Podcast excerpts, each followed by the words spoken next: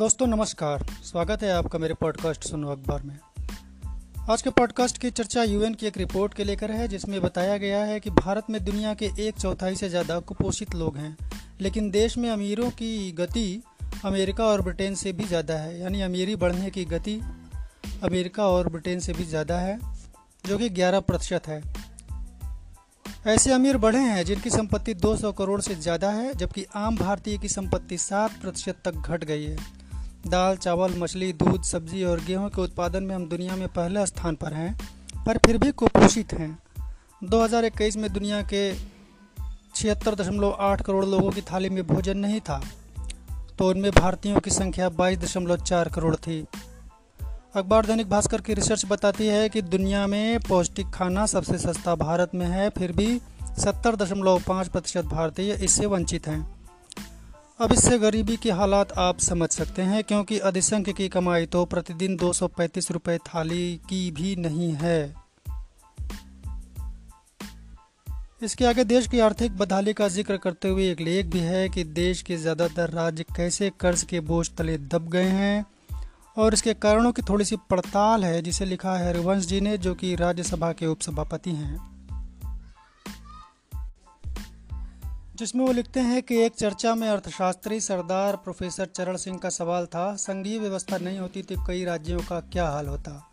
उत्तर भी उन्होंने ही दिया। तब वे ग्रीस और श्रीलंका होते। श्रीलंका की दुर्दशा की ताज़ा खबर है, लोग बच्चों को सुबह देरी से जगा रहे हैं ताकि वे नाश्ता ना मांगें।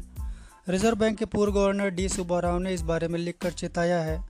उनके लेख के शीर्षक का हिंदी आशय है राज्य मुफ्तखोरी और वित्तीय अभुए की कीमत।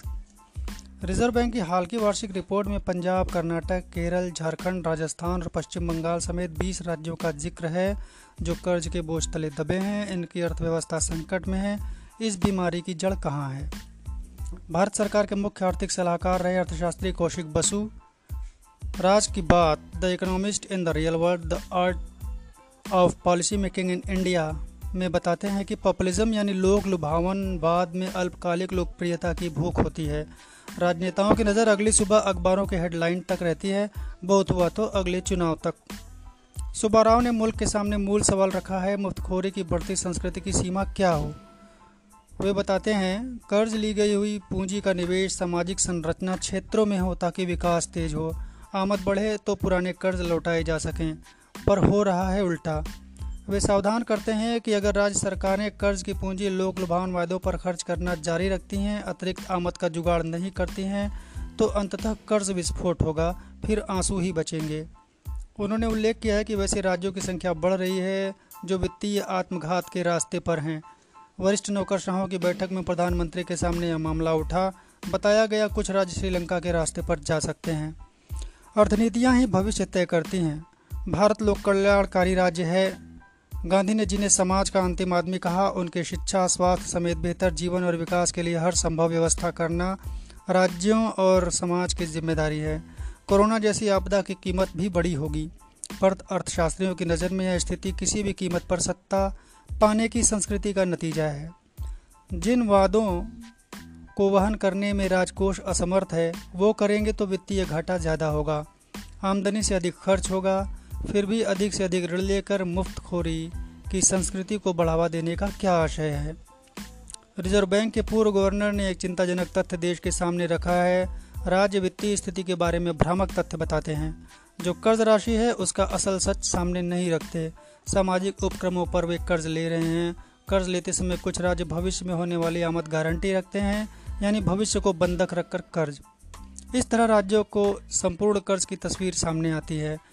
आकलन भर है कि बजट में राज्यों के जो कर्ज दर्ज हैं, लगभग इतना ही कर्ज और है। देश शायद नब्बे का अनुभव भूल गया है, तब मुल्क दिवालिया हुआ या कहें कि श्रीलंका होते होते बचा था। इसकी शुरुआत हो गई थी 80 के दशक में। दुनिया के जाने माने अर्थशास्त्री और भारत के पूर्व वित्त मंत्री आई जी पटेल ने लिखा है कि 80 के दशक के बाद आई सभी सरकारों ने देश के प्रति मूल दायित्व को अनदेखा किया।